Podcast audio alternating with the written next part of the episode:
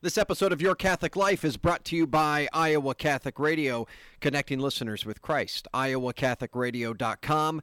That's IowaCatholicRadio.com.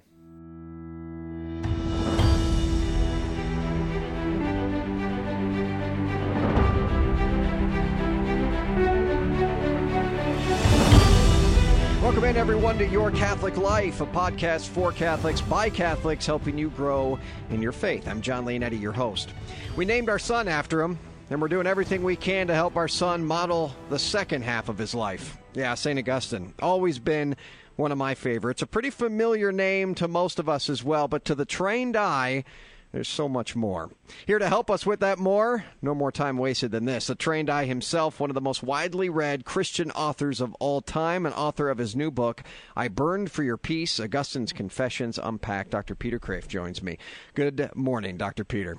Good morning, man. I'm excited about this. Um, do you remember the first time you read the Confessions? Yes, I do. I read it as an assignment in uh, college, and I read it in an old, dull translation uh, and I found it quite difficult. And then I read it in Frank Sheed's translation years later and said, "Is that the same book? Hmm. It's alive. It it, uh, it it kicks. It it sings. It jumps." Were you Catholic when you first read it? Uh, no, I wasn't. I was a Calvinist at Calvin College. But Augustine probably more than any other saint, appeals to both Protestants and Catholics. They, the reformers all appeal to him, and so did Thomas Aquinas. He quoted Augustine more often than he quoted Aristotle. Now, why why does he appeal so widely to Protestants as well? He's a, a complete human being and a great saint, and Protestants want to be saints as much as Catholics do. It's a universal appeal. The Confessions is, at least until recently, the single book that is the most popular among Christians next to the Bible. Hmm sold more copies throughout time than any other Christian book ever written. Has this, you know, you, have mentioned before that you write the books that no one else has written that you really want to read. Um, has this been on your docket for a while? Yes, not for that reason. There's a lot of books on Augustine, some of them quite good. But uh, I teach a course on Augustine, and uh, it's, if I say so myself, a good course because it's not about Kreeft, it's about Augustine, and students usually fall quite in love with him. Uh, is uh, how many times have you read this book, or not your book, but obviously the the Confessions? Confessions? Yeah. Oh, at least a dozen times. Wow. It's one of those books that's uh, that fits my perfect definition of a classic. A classic is a book that rewards endlessly repeated rereading.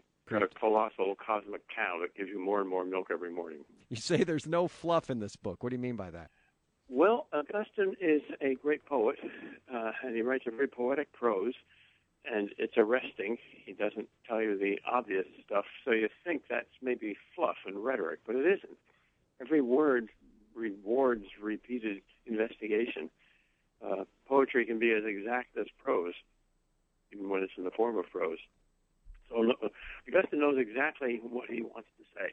He doesn't throw out words mindlessly. You say the good news of the gospel makes no sense if the bad news of sin is denied. Um, I, you would obviously agree. Uh, Augustine did not deny that there's sin in the world, especially within his life. No, he has a reputation of being the playboy of the Western world, uh, a great sinner as well as a great saint, passionate in both directions. That's one of the things that makes it interesting. And he doesn't cover that up in the book. It's an autobiography, and you see the wrong turnings of both his heart and his mind, as well as the right ones. That's what makes it exciting. It's a, it's a drama of, of good versus evil, light versus darkness. What do you think Augustine's message to the modern world would be today? Uh, same as Jesus. Seek and you shall find. Anyone who seeks him with all his heart is eventually going to find him, even though the way may be long and twisting. Dr. Peter Kreeft is my guest. Um, do you think it was Augustine's intention for his confessions to become what it's become, or do you think it was just kind of his prayer? Oh, certainly not. He just wrote it to satisfy the the interest of a few friends. I think he would be astonished at, at the universal popularity. You know, books in those days weren't published; they were just copied by hand. And even in his own lifetime, that began being copied over and over again. And I think it did really surprise him. How was it received in the first few years after he had released it? You know, I'm not enough of a historian to answer that. Sure. I don't know. Sure. Uh, do you think? Uh, I do know that by by a century later, by Boethius' time, it was very well known. And by the High Middle Ages, by Augustine's time, it was probably the most popular book that there was. More philosophy or theology in the in the Confessions? It's a little of everything. It's philosophy, it's theology, it's psychology, it's poetry, it's autobiography. It's unclassifiable. Yeah, I think it is. Like Augustine himself. When you teach the course on Augustine, uh, how does the modern mind today receive him? Well, first time I taught it, I had about 12 students, and they were a wide variety uh, believers and unbelievers, seekers. Uh, and they were so fascinated with Augustine that they asked me if instead of a final exam, they could write a journal. And I say yes. And they all wrote journals on the confessions. And most of them were longer than the confessions itself.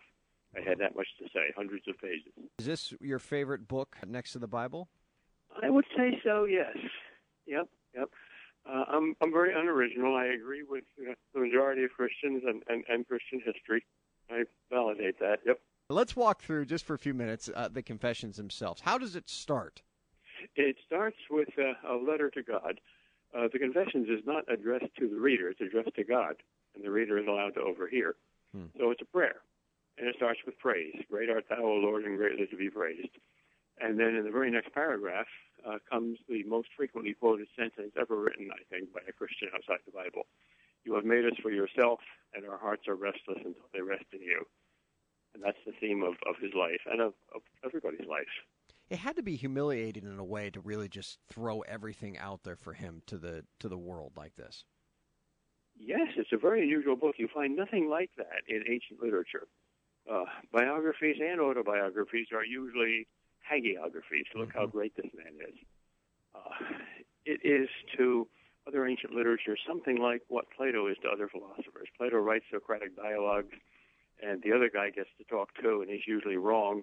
And Socrates gently corrects his mistakes, and it's much more dramatic. You see the other side as well as the, the truth. What was a turning point in Augustine's life to bring him from uh, where he was to now uh, a saint, a great saint? There's a number of them. Uh, he solved fundamental problems uh, over a period of many years like a very modern problem of, of isn't morality relative? How can it be unchanging and absolute? And the problem of evil, if God is good and created everything, how can there be evil? Where is there room for evil? Uh, he thought his way through and prayed his way through and lived his way through to the solutions. And the most dramatic part of his conversion came in that famous scene in the garden where he was already convinced in his mind, but he just couldn't make the leap of, of will. Mm. And God helped him in a way almost as dramatic as, as he helped St. Paul on the road to Damascus. So, really, Augustine came to know the faith uh, and love the faith really through the mind before the heart. That came next. Well, both of them. I think. I think that's a that's a chicken and egg problem. Okay. There's a chicken before every egg, and there's an egg before every chicken, because the mind is not going to investigate something unless the heart drives it, unless unless it's interested. In uh, the Middle Ages, statues of Augustine always had a burning heart in one hand and an open book in another hand. I don't know of any saint who's got more of a passionate heart and more of a brilliant mind together. Dr. Peter Kreeft is my guest. Um, how much did he talk about his mother, St. Monica? Oh, a lot. In fact, the book is about Monica. Hmm. It ends when Monica dies even he, though uh, Augustine has almost half his life ahead of him. Have a little fun here with me for a second. Higher place in heaven, Monica or Augustine? Well, if God put Augustine above Monica, I'm sure Augustine would respectfully disagree and place her above himself. Dr. Peter Kreeft is my guest. Um, we're talking about his, his new book, I Burned for Your Peace, Augustine's Confessions. Some people might be intimidated to read Augustine. They might think that, well, it's it was so many centuries ago, will I be able to understand it? Uh, how, how important is the translation to Augustine? very, very important. I highly recommend Frank Sheed's translation. In fact, I know of no book the translation of which makes more of a difference to than the Confessions. Wow. As I said a few moments ago, the first time I read it, I was bored, and the second time, when I read Sheed's translation, I said, "How could I possibly be bored by this book?" Hmm. Uh, it's it's clear, it's beautiful, and it's profound, but it's it's not written for professionals. You don't have to be a uh, a professional philosopher or theologian or have a degree to understand this book. Did he want to be a bishop? No, no, no. He something like John Paul the, the second when he became pope. One of his first words were, "My life is now over." uh, as a bishop, he, he he didn't just sit behind a desk and administrate. He dealt with people uh, ten or twelve hours a day. It was like an extended uh, confessional. And when he visited his hometown of Hippo, the, the uh, citizens loved him so much that they they physically went out into the street and carried him into the cathedral and made him become bishop. Mm. You say that the only attachment that frees us is our attachment to God and to that which God is, truth and love. You talk about this freedom. Uh, Augustine, you know, could be argued that he was uh, more free than than you could ever imagine. He had everything that he wanted. He was smart. Um, of course, he had a son out of wedlock, but he really found true freedom in in his conversion. Something that modern people need very desperately to understand. Their notion of freedom is Augustine's notion of freedom when he started out. It's it's basically a teenager's notion. I want to do my own thing. I want what I want when I want it. And that's really not freedom, that's addiction. Hmm. And once Augustine met God and God's absolute sovereignty uh, and surrendered to God, then he was really free. Uh, all the saints have that experience. The, the, the secret of freedom is your relationship to the, the one who makes you truly free, namely God. What would you say St. Augustine's biggest struggle was? Sex. He was a sex addict, like almost everybody in the modern world. Hmm. That's another thing that makes the book ama- amazingly up to date. He talks a lot about pride as well. Oh yeah, yeah. That's the greatest sin of all. That's sin invented by the devil. It's not a, a sin of weakness. But there's always two selves in Augustine, and he lets them both come out. And even even as a, a rebel and, and an unbeliever, uh, he knew uh, that pride was a bad thing because when other people manifested pride to him, it turned him off. So he realized that this was a an essentially competitive thing. It's a, a, an either me or you thing. So he was both proud and struggling with proud, pride most of his life, and that was true even after he uh, converted. He confesses in one of the later books of the Confessions what his state of soul is right now, and like most of the saints, he labeled himself as a great sinner. Would you say you mentioned that Aquinas uh, speaks about Augustine quite a bit? Would you say he's one of the most quoted of the saints among the saints? Yes, I would say that. Uh, partly because uh, obviously the saints quote the Bible the most, but so does Augustine. Uh, the Bible is quoted almost in every other line in the Confessions. Maybe not word for word, but uh, in substance. And when uh, Frank Sheed translated it, he tried to put all the biblical quotations in italics, and he confessed that the line between direct quotation and indirect quotation is impossible to draw, and uh, half of the words in the confessions really come from the Bible, directly or indirectly. Augustine rejected uh, marriage for himself. Why? Well, marriage in that time and culture uh, meant something a little different than it does today uh, it meant that you were labeled as a married man. You were labeled as a, a as somebody who occupied a certain stratum in the social hierarchy. Uh, he was faithful to his mistress once he had uh, a single one. Uh, why he didn't marry her instead of uh, uh, leaving her and becoming celibate uh, I think is largely cultural. What's his answer to the modern day atheist today? I think he is close enough to Socrates that his answer would be, "What's your question? What's your problem with God?" Hmm. And the answer is probably going to be, if the atheist is a serious atheist, uh, I don't like God's world. Where how do you explain evil? Yeah. The problem of evil is certainly the the strongest temptation to to, to doubt. Uh, and Augustine's got a, a beautiful answer to that. It's, it's lived as well as thought. If, on the other hand, the atheist is a happy atheist and thinks he just doesn't need God, then I think he needs deeper treatment. Then Augustine would say, well, your sin is pride. And you're going to have to be hit by a lot of suffering in order to break that down. You can't break that down with just argument. Hmm. Dr. Peter Kreeft is my guest.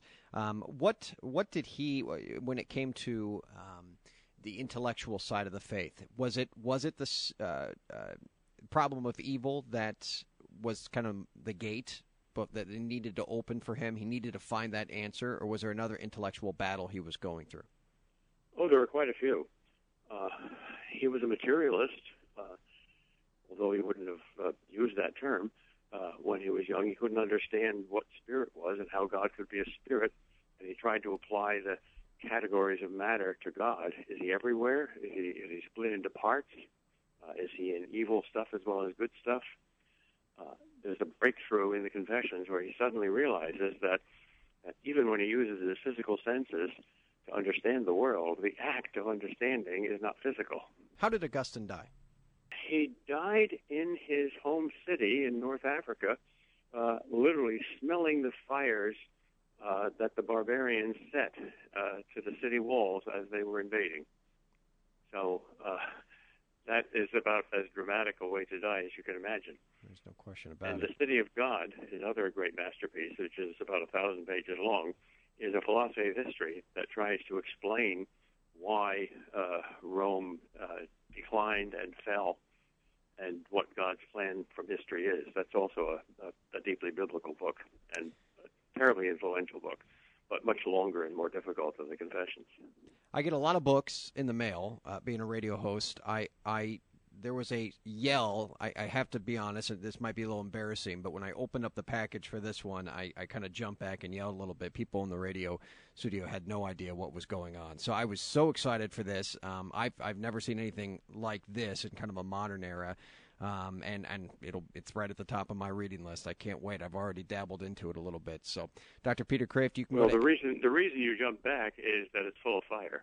That's it. You're right. You're right. It'll burn you. Um, Ignatius Press, you can go to. They're the publishers of it, as well as Amazon.com, uh, and hopefully your local Catholic bookstores as well. Dr. Peter Kreeft, God bless you. Thanks for coming on. God bless you. Always appreciate it. He's full of fire. And when you read Augustine, it, it does burn. It burns the heart, and in a lot of ways, it allows your sin, your struggles, the difficulties you have in everyday life to become a little bit more clear. His heart was restless until he rested in God. That's the invitation that St. Augustine has for all of us today.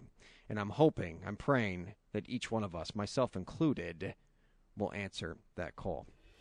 Friends, make sure to share this and other episodes of Your Catholic Life on Facebook and Twitter, inviting your friends to take part in the show. Visit our website, yourcatholiclifepodcast.com as well. Thanks for tuning in today. I'm John Leonetti signing off here on Your Catholic Life. Remember, the only way to happiness is by holiness. Be confident in Christ's mercy and his love today.